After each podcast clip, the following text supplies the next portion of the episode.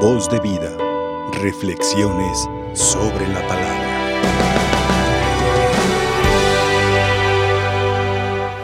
Si alguno quiere acompañarme, que no se busque a sí mismo, que tome su cruz de cada día y que me siga. Ese es el misterio que vamos a comenzar a prepararnos durante esta cuaresma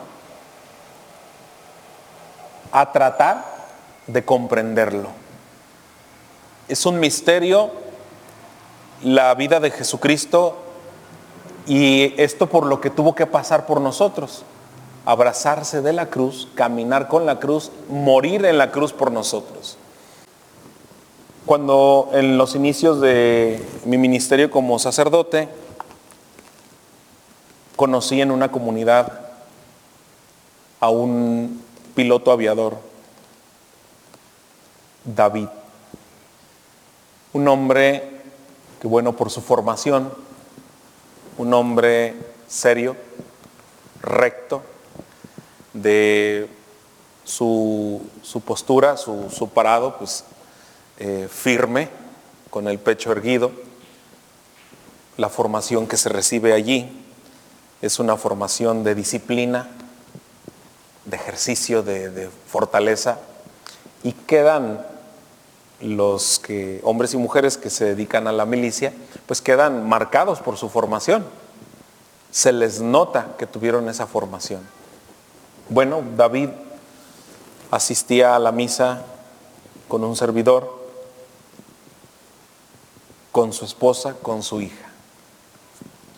Y me llamaba la atención que al concluir la Santa Misa siempre se acercaba a la puerta del templo donde me quedaba yo para saludar a los fieles, me extendía la mano, me daba la mano, me daba un saludo fuerte, eh, rígido, y me decía, gracias por la misa. Era todo. Así pasó algunos meses, casi un año, la misma rutina como suele ser esas personas disciplinadas. Terminaba la misa, se acercaba con su esposa, su hija, me daba la mano, me la sacudía fuertemente. Gracias por la misa. No había más diálogo, solo eso. Un día me dijo, ¿puedo platicar contigo a solas? Sí, fuimos a mi oficina eh, y me dijo, quiero empezar un proceso espiritual de encuentro con, Cristo. Soy creyente, acerco a mi familia a Cristo, pero quiero más, quiero, quiero acercarme más, vivir más con Jesús.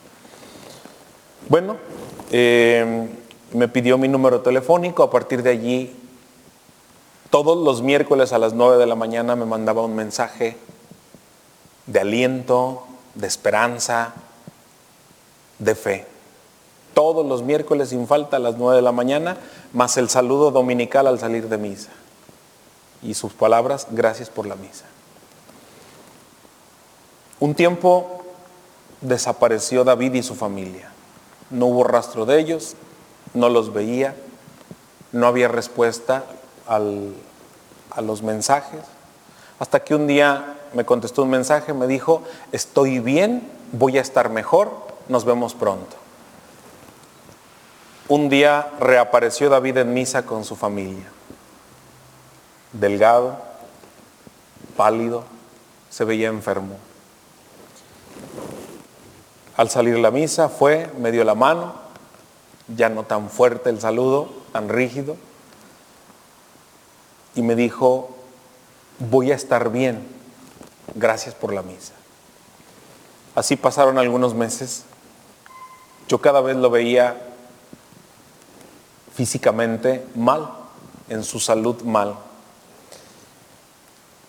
Un día me dijo, quiero platicar contigo.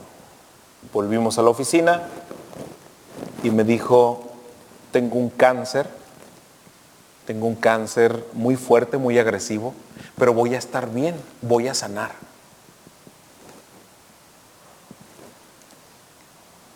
Me llevó algún regalo típico de su tierra, lo, a los poquitos días un mes cuando mucho, no lo volví a ver en misa. Estaba yo en ejercicios espirituales y en esos ejercicios espirituales estaba leyendo yo un libro que se titula Por sus, por sus llagas, por su sangre, por sus llagas fuimos sanados. Estaba leyendo ese libro cuando a media semana me localizó su esposa, la esposa de David, y me dijo, Padre, por favor ven, David está muy grave, quiere verte. Le dije, no puedo salir, estoy en ejercicios, aunque quisiera, estoy muy retirado, no puedo ir, pero que me espere y el viernes voy a hablar con él. Quizás no, quizás no lo veas. Le dije, primeramente Dios, el viernes lo voy a ver.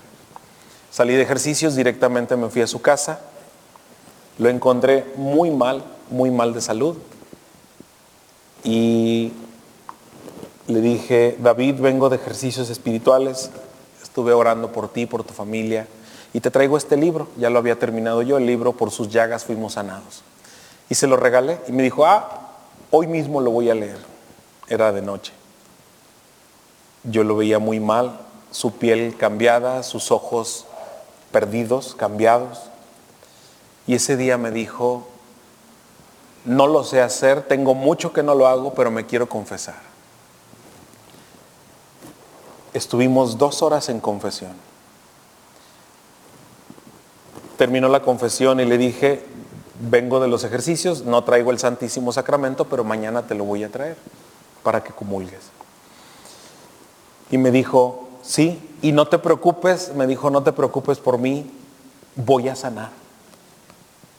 Yo lo veía, mis ojos humanos, mis ojos incrédulos, lo veía, yo decía, yo dudaba Fui a la parroquia y al día siguiente temprano, como le prometí, fui a llevarle el Santo Sacramento de la Eucaristía. Subí con él, le di la comunión y me dijo, leí todo, leí todo el libro que me diste, por sus llagas hemos sido sanados. Y me dice, he sanado, estoy sano. Y yo lo veía físicamente, yo, yo lo seguía viendo con los ojos, con los ojos incrédulos, con los ojos eh, físicos. Pero él, me estaba, él ya estaba en otro, en otro tema, él ya estaba en otro, él estaba hablando de su espíritu. Al día siguiente eh, me habló su esposa y me dijo, David acaba de morir. Y le dije, ¿sabes qué? Que David me dijo que había sanado, pero ya entendía a qué se refería. David encontró lo que buscaba en Cristo y le encontró sentido al Evangelio que acabamos de, escuchar. Abrazó la cruz. Se encontró con Cristo aquí en la tierra, se enamoró de Cristo en poquitos meses, días, y le entregó su vida. Y a él no le importaba su cuerpo, a él le importaba su alma. Y él a eso se refería. Voy a sanar, voy a sanar. La última vez que lo vi me dijo, Padre, sané. Cuando yo lo veía físicamente muy mal, me dijo, sané. Sanó su espíritu.